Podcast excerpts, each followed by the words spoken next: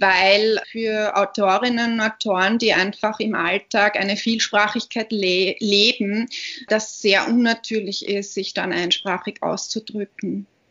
Nachdem wir zuletzt mit Omar Kia Alanam über seine Erfahrungen mit der deutschen Sprache und der österreichischen Kultur gesprochen haben und auch die in Sarajevo geborene und in Wien lebende Übersetzerin, Dolmetscherin und Autorin Mascha Davic bei uns zu Gast war, sprechen wir heute mit der Autorin und Literaturwissenschaftlerin sowie Literaturvermittlerin Barbara E. Seidel.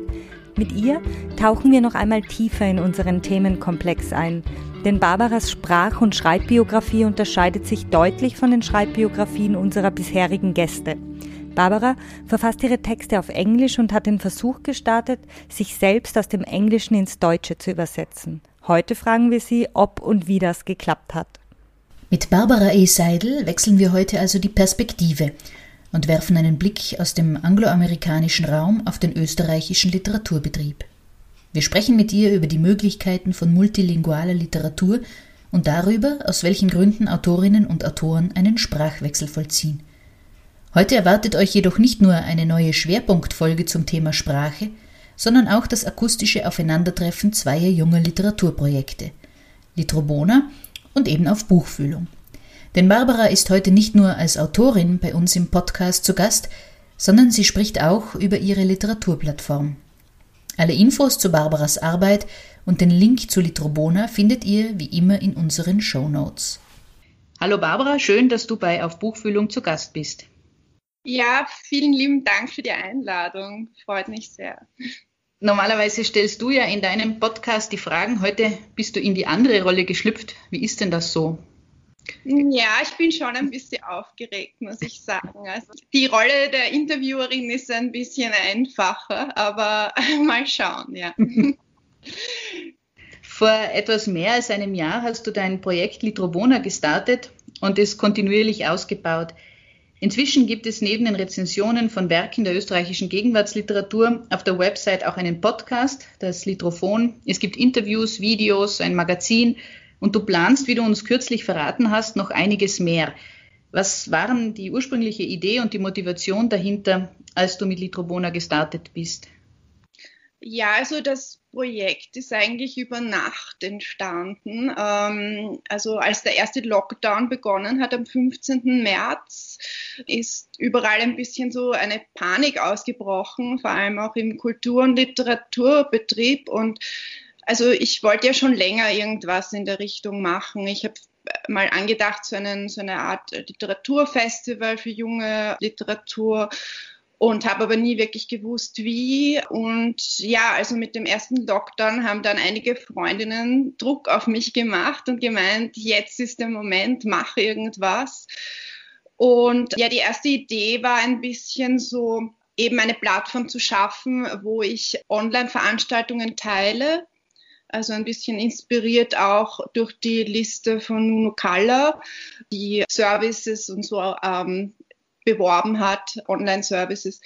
Ja, und damit habe ich angefangen und dann habe ich mir aber gedacht, ja, ich würde gerne auch selbst irgendwie einen Blick auf die Szene werfen, sozusagen. Ich muss dazu sagen, ich habe selbst davor eigentlich nicht so viel Ahnung gehabt vom österreichischen Literaturbetrieb, weil ja äh, ich sehr viel aus dem angloamerikanischen Raum privat lese und so und habe das eigentlich äh, mit Litrobona mitentdeckt, was es alles gibt in Österreich da war auch Social Media, finde ich, sehr hilfreich. Einerseits, um einen Überblick zu gewinnen, was es alles gibt, und dann auch Punkte Vernetzung.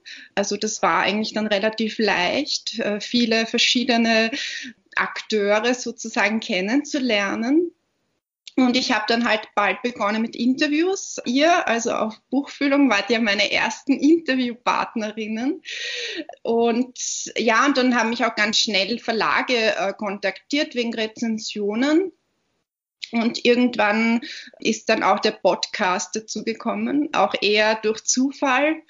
Ja, weil das, ich habe ein, ein Interview, äh, also quasi vor Ort gemacht und die Audioaufnahme war einfach so super, dass ich mir gedacht habe, okay, das möchte ich eigentlich so stehen lassen.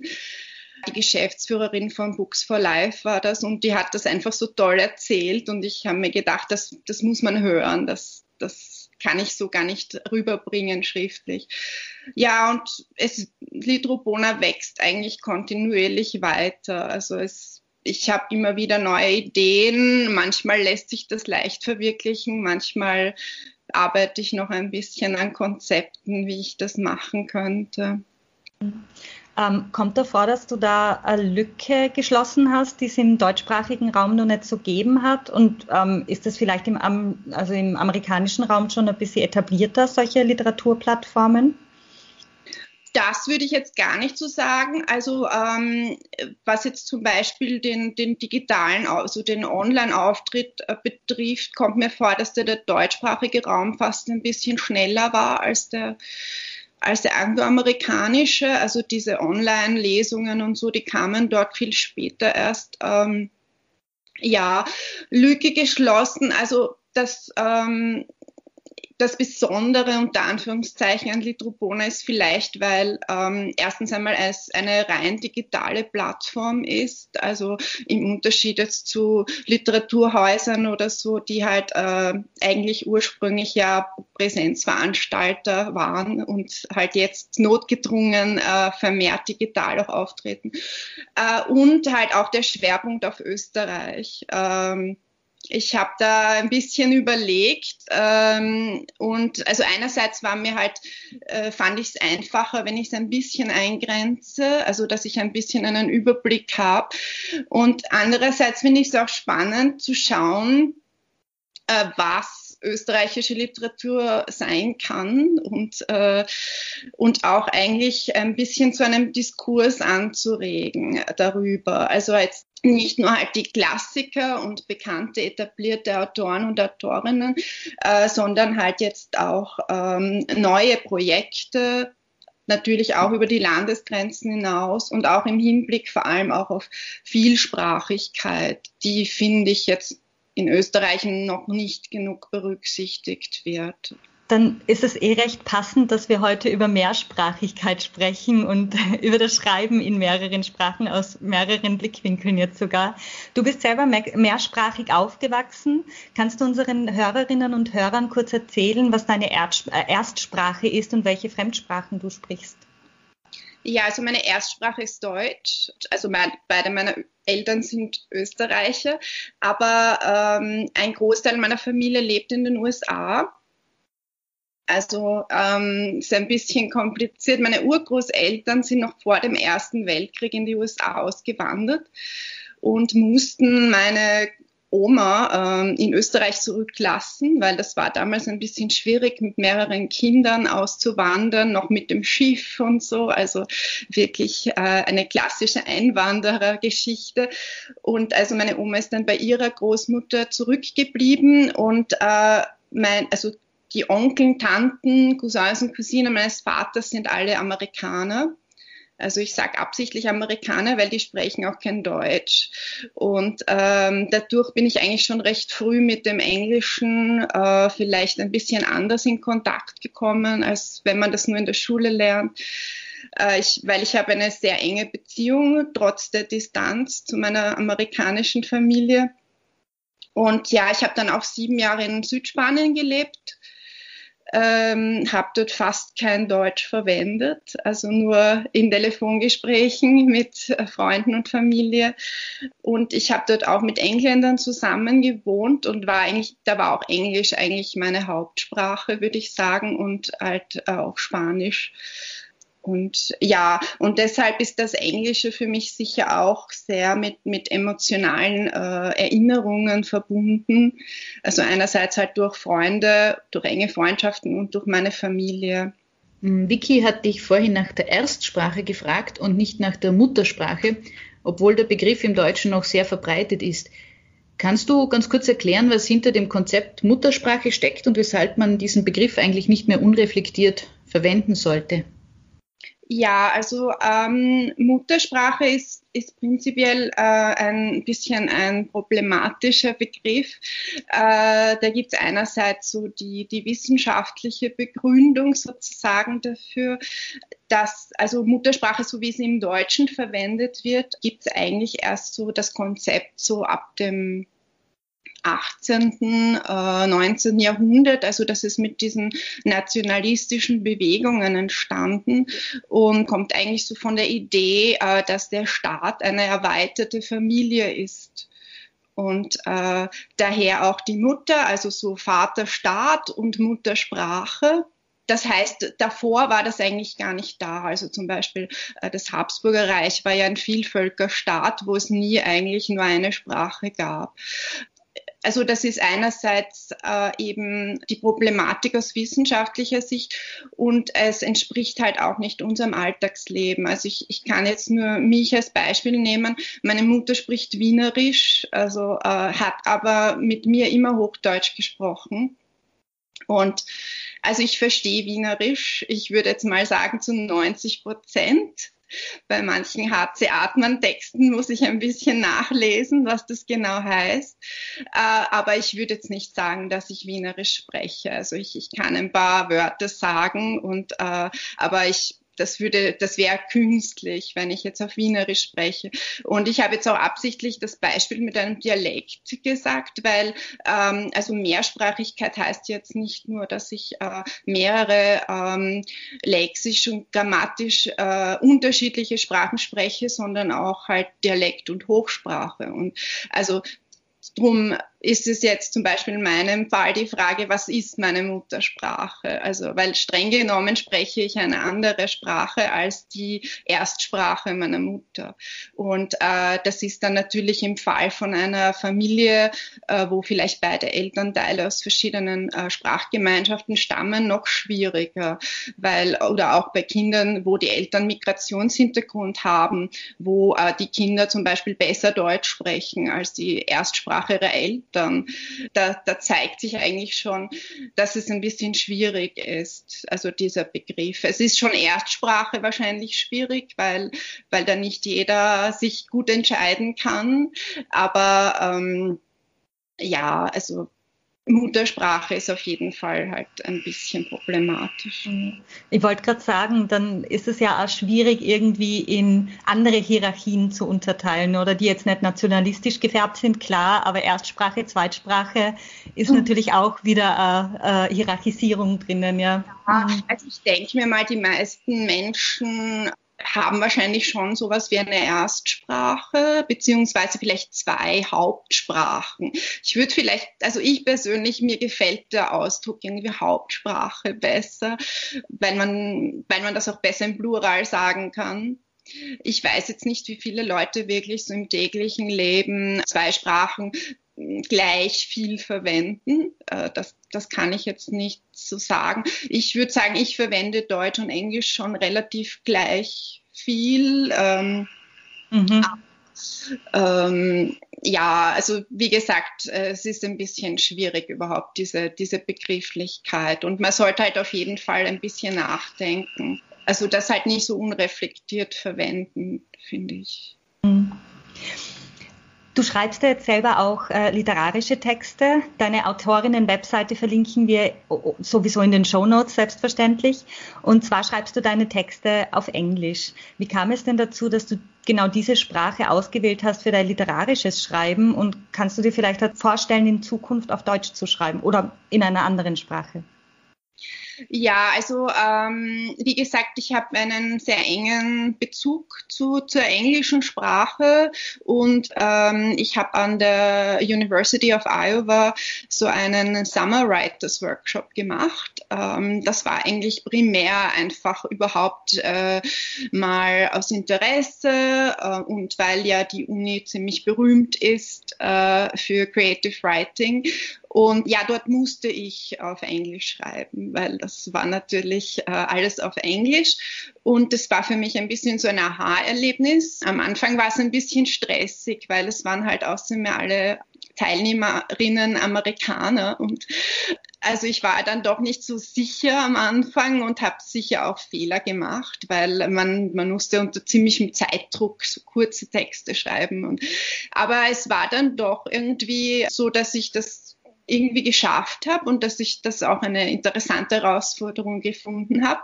Und dann habe ich es mal probiert und auch in Zusammenhang mit einer guten Freundin, die für mich eigentlich seither lektoriert auch und mit der ich dann auch immer sehr gut zusammenarbeite. Also das hat sicher auch einen Grund, dass ich da wen gefunden habe, mit dem ich da wirklich toll zusammenarbeiten kann, also die mich auch pusht und irgendwie in meinem sprachlichen Ausdruck weiterbringt.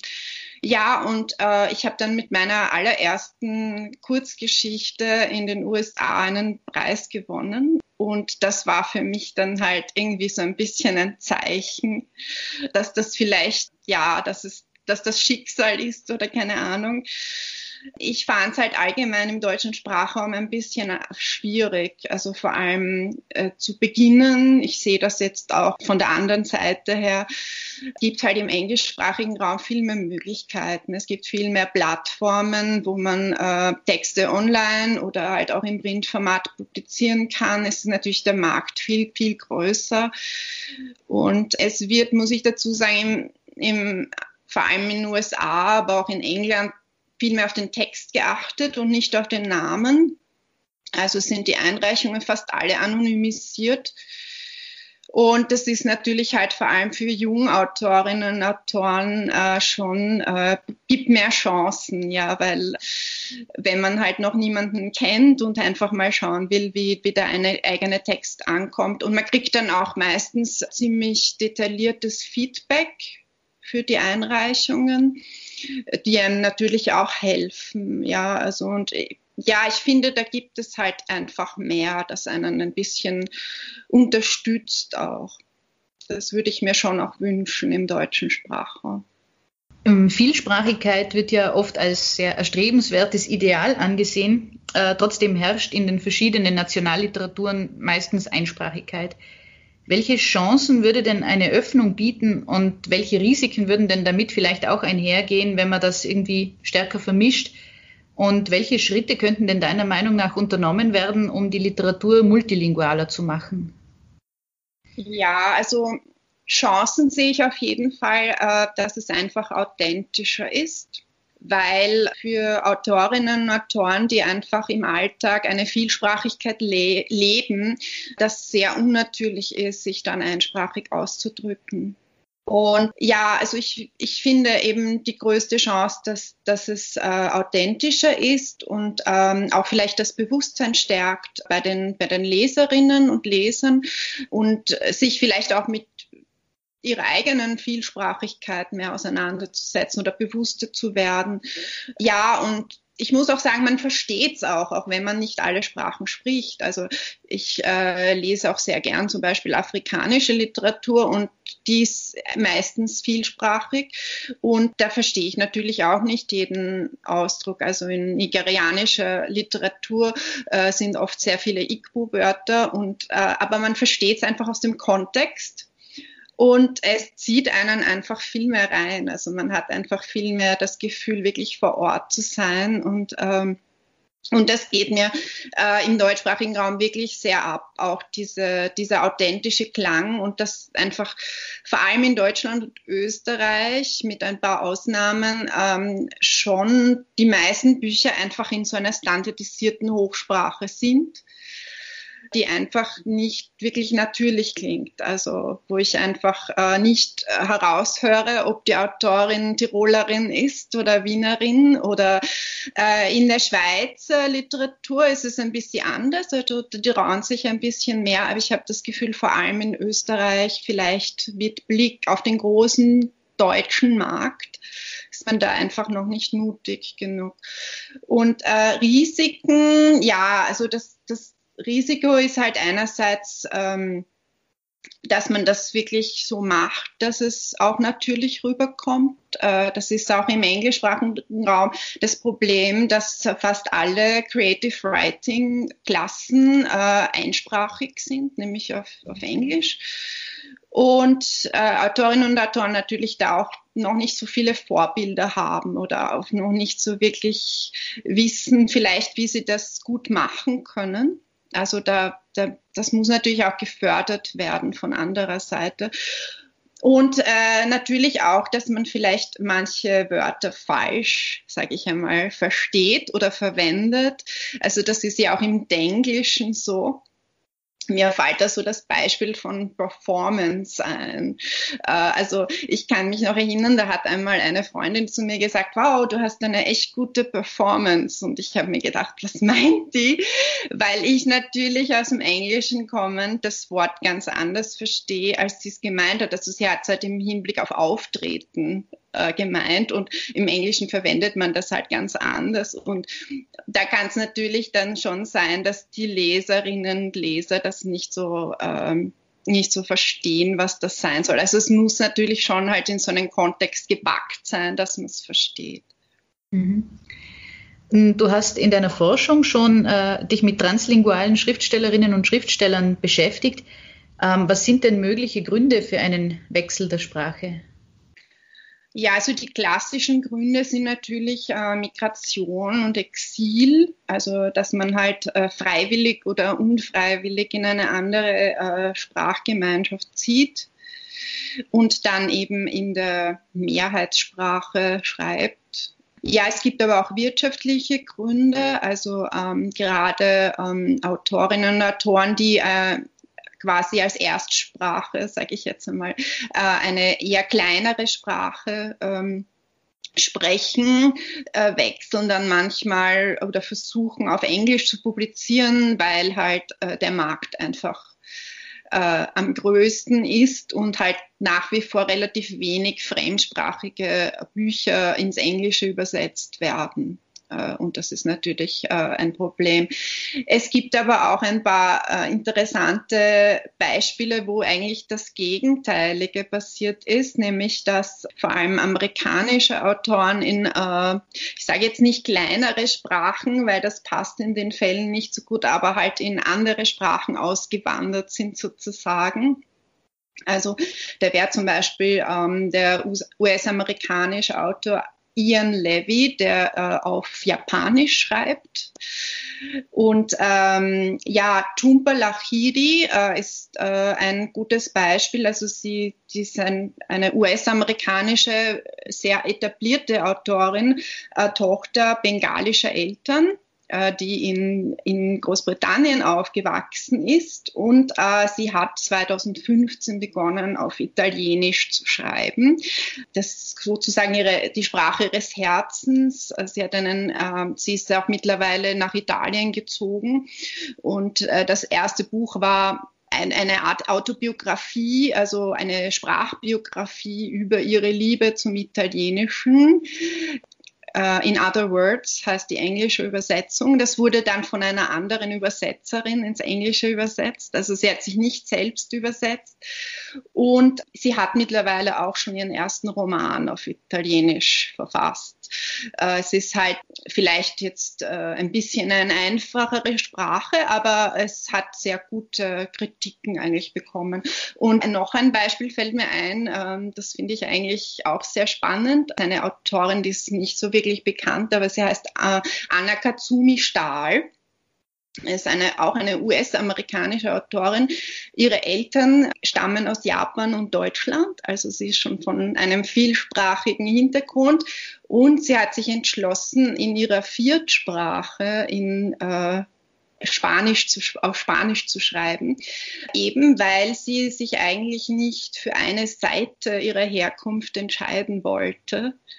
Und äh, sie hat gemeint, sie will halt in einer neutralen Sprache sprechen, also die halt mit überhaupt keinem persönlichen, also sie lebt äh, teils äh, in Argentinien, das ist jetzt nicht so, dass sie gar keinen Bezug hat zum Spanischen, aber ist natürlich jetzt nicht von ihrer Biografie her. Und sie hat dazu auch einen sehr interessanten TED TED Talk gegeben, warum sie das macht. Und also das fand ich wirklich sehr spannend. Äh, ihren, also dass es eigentlich ihre Sprachwahl eine absichtliche ja, Distanzierung ist von ihrem persönlichen Sprachhintergrund. Mhm. Kann man dann auf jeden Fall auch in die Shownotes legen, diesen TED Talk, wenn du ihn uns schickst. Ähm, ist es dann aber so erfahrungsgemäß, dass diese Autorinnen und Autoren, die du gerade genannt hast, in dieser Wahlsprache bleiben literarisch? Oder gibt es auch Beispiele für Autorinnen und Autoren, die bewusst äh, in unterschiedlichen Sprachen veröffentlichen, also sowohl in, auf Japanisch als auch auf Spanisch beispielsweise? Ja, also es gibt schon sehr viele, die wechseln. Also Samuel Beckett ist äh, eines der berühmtesten Beispiele, der halt abwechselnd auf Französisch und auf Englisch publiziert hat. Ja, äh, Nabokov äh, hat auch in beiden Sprachen äh, publiziert. Ähm, Lahiri äh, hat auch in der Zwischenzeit auch noch was auf Englisch publiziert, also auch gewechselt. Ich, ich glaube schon, dass es das gibt. Ich glaube, es kommt darauf darauf an, warum sie in eine andere Sprache wechseln. Also Ian Levy zum Beispiel, der auf Japanisch schreibt, der weigert sich auf Englisch zu sprechen, aber das hat halt einen persönlichen Hintergrund, also warum er sich vom Englischen distanzieren will. Also ich glaube, das, das hängt wirklich von, von von der Motivation ab, warum sie eigentlich wechseln in die Sprache. Es war ja auch bei vielen äh, Exilautoren dann so, dass sie halt nicht mehr auf Deutsch schreiben wollten. Also Jakob Lind ist auch so ein tolles Beispiel. Das ist eigentlich ein österreichischer Autor, der dann ähm, eben äh, ja ausgewandert ist nach England und sich dann eben geweigert hat, natürlich aus persönlichen Hintergründen. Äh, es war ein jüdischer Autor, der auf abenteuerliche Weise halt aus Österreich geflohen ist. Also und äh, er wollte dann auch nicht mehr auf Deutsch schreiben, verständlicherweise, obwohl aber sein Englisch eigentlich ein sehr deutsches Englisch ist. Also man liest das Deutsche sehr stark heraus aus dem Englischen. Also, also er schreibt zum Beispiel von Vögeln im Kopf, ja, also so wie wir sagen, du hast einen Vogel, aber das sagt man halt im Englischen nicht. Und es hat so viele so, so ähm, ja, äh, Redewendungen und, und äh, Sprachbilder, die einfach eindeutig aus dem Deutschen kommen. Kennst du zufällig John Ray? Das war nämlich neulich im, im Morgenjournal, deswegen ist mir das gerade eingefallen, ein Bericht über einen Erzählungsband, der von ihm erschienen ist. Äh, ist ein amerikanischer Autor, der, ich glaube, wenn ich mich richtig erinnere, äh, Familie in Österreich hat und deswegen auch auf äh, Deutsch schreibt und irgendwie wohl auch beim Ingeborg Bachmann-Preis mal dabei gewesen ist mit einem deutschsprachigen Text. Also es wäre auch so ein, so ein Beispiel eigentlich. Mhm. Ja, super. Muss ich mir mal anschauen, ja. Es hat ganz spannend geklungen auf jeden Fall, ja. In einem Vorgespräch hast du uns erzählt, Barbara, dass du versucht hast, deine eigenen Texte aus dem Englischen ins Deutsche zu übersetzen. Wie ist es denn dir dabei gegangen? Und äh, generell, wie siehst du literarische Übersetzungen ganz im Allgemeinen? Mhm. Ja, also ich habe ja beides versucht. Ich habe versucht, Englische ins Deutsche und Deutsche ins Englische zu übersetzen. Ähm, ja, also ganz gelungen unter Anführungszeichen ist es mir nur bei einer Geschichte. Also die habe ich zuerst äh, auf Deutsch publiziert, selbst publiziert, muss ich zugeben, weil ich einfach neugierig war. Es war eine Horrorgeschichte und ich wollte einfach sehen, wie das ankommt. Ich habe, äh, es auch ein Selbstversuch mit äh, Selbstpublikationen, die sehr gut angekommen. Ich glaube 3000 Mal oder so wurde die heruntergeladen. Und äh, dann habe ich sie ins Englische übersetzt und im Englischen ist sie dann in einem äh, Magazin erschienen.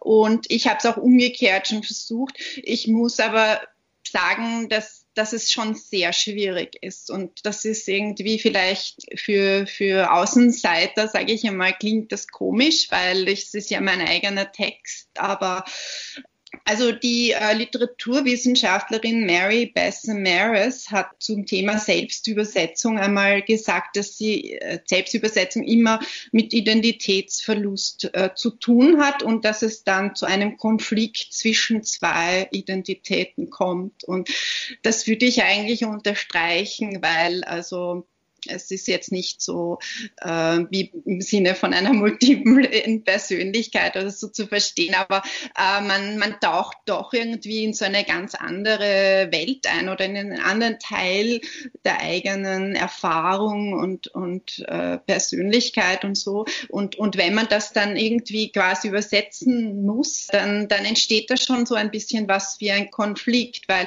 ich muss eigentlich diese Geschichte nehmen und muss sie halt wirklich hinüberführen in diese, in diese andere Sprache, weil ich kann das einfach nicht so Wort für Wort übernehmen, weil das halt äh, dann in einem ganz anderen gesellschaftlichen Kontext ist. Also ich finde es schon sehr schwierig, also vor allem bei, bei literarischen Texten. Also wenn das jetzt äh, zum Beispiel was Wissenschaftliches ist oder so, dann ist das einfacher. Ja, und ja, ich finde das auch ein bisschen ähm, grundsätzlich äh, schwierig und ich muss sagen, ich, ich bewundere äh, Übersetzer, weil das eben ja, weil es eben nicht nur um das Übersetzen der Worte geht, sondern halt auch um, um diese Gedanken und den, den Kontext, der dahinter steckt. Und man muss halt wirklich beide Welten gut kennen und dann muss man halt eine ausklicken.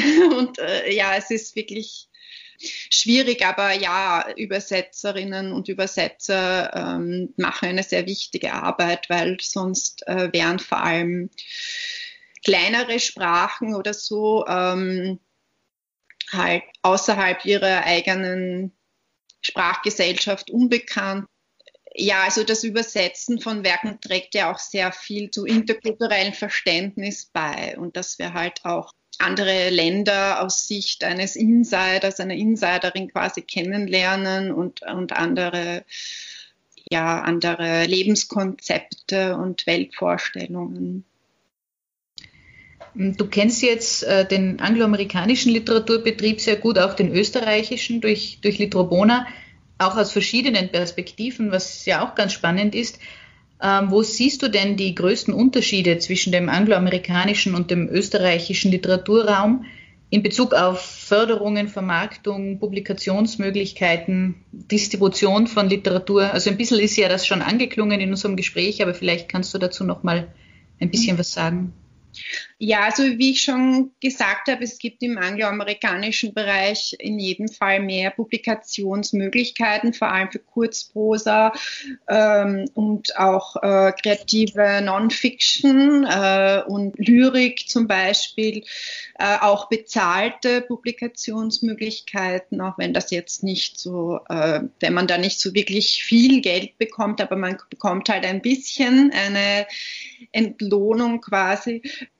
Und auch dieser Umstand, dass es halt, kommt mir persönlich vor, mehr auf, auf den Text ankommt und jetzt nicht so, ob, ob die Autorin, der Autor äh, schon einen Namen hat.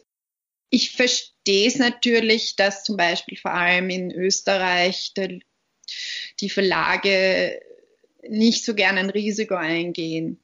Ja, also weil das natürlich immer ein Risiko ist, etwas ganz Neues irgendwie zu publizieren, wo man noch keine Ahnung hat, wie das dann ankommt am Markt und so.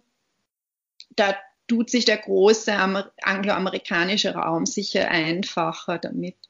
Ja, also dann das Zweite ist auch diese Experimentierfreudigkeit und die Mehrsprachigkeit, die ich mir irgendwie mehr wünschen würde, auch im Hinblick auf Dialekt und so.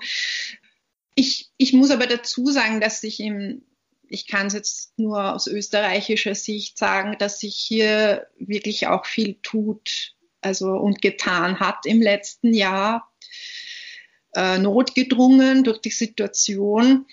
Und ähm, ja, dass es auch immer mehr Online-Plattformen gibt und äh, Publikationsmöglichkeiten dass zum Beispiel Lyrik eine, eine, ein Revival unter Anführungszeichen erlebt und, und da auch sehr viel passiert und auch in Kurzprosa und Essays habe ich das Gefühl, äh, dass da immer mehr publiziert wird und gefördert wird.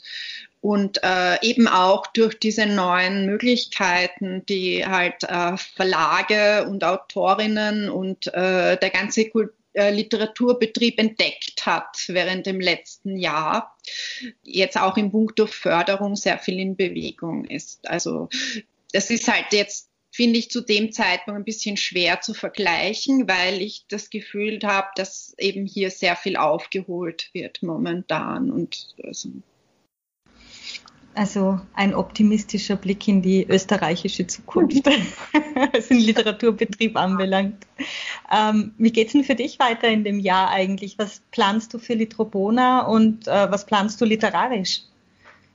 Ja, also ähm, für Litropona habe ich, wie gesagt, viele Ideen. Ähm, wo ich zum Teil noch nicht so ganz weiß, äh, wie ich die umsetzen werde. Aber ich möchte auf jeden Fall ähm, mehr Themenschwerpunkte setzen dieses Jahr. Also der nächste Themenschwerpunkt, der Litropona die nächsten fünf, sechs Wochen begleiten wird, ist Lyrik.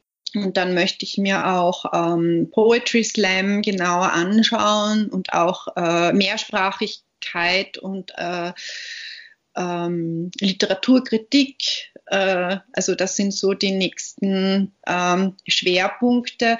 Ja, ich würde dann auch gerne möglichst heuer noch ähm, eine Ausschreibung auf Litropona ähm, ermöglichen und äh, vielleicht auch so Workshops anbieten und Wichtig ist mir auch irgendwie einen Weg zu finden für Vernetzungsmöglichkeiten, vor allem für, für junge ähm, Autorinnen und Autoren. Jung jetzt nicht im Sinne vom Alter, sondern halt äh, noch nicht so erfahren, weil das immer wieder auch gewünscht wird und ähm, es ist halt momentan ein bisschen schwierig aufgrund der Einschränkungen.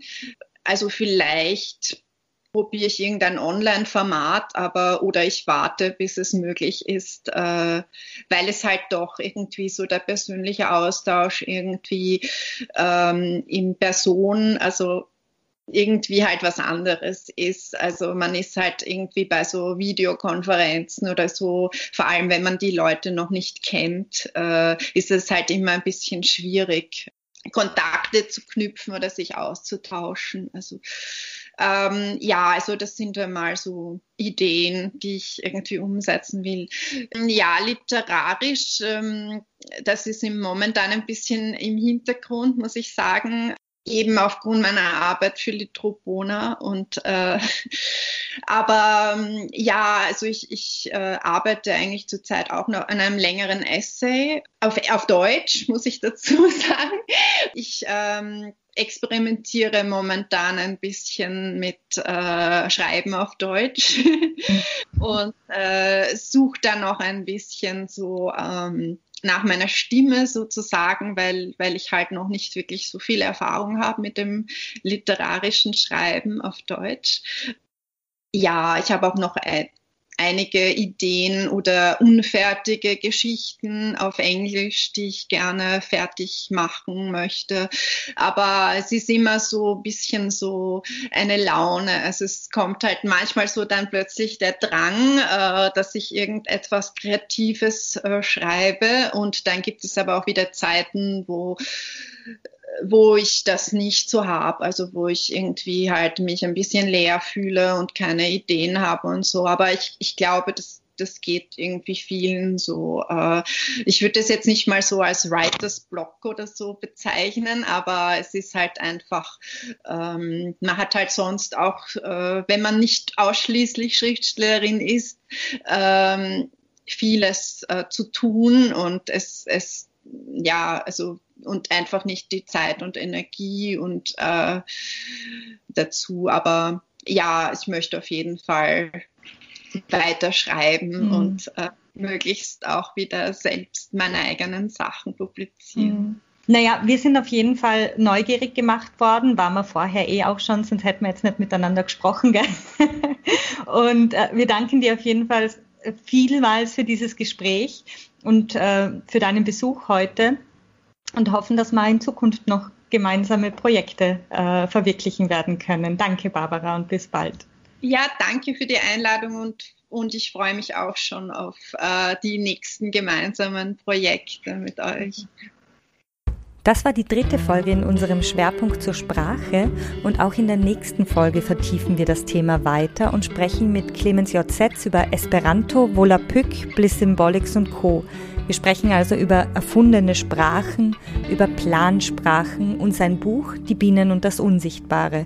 Wir freuen uns sehr darauf und hoffen, dass ihr auch nächstes Mal wieder dabei seid.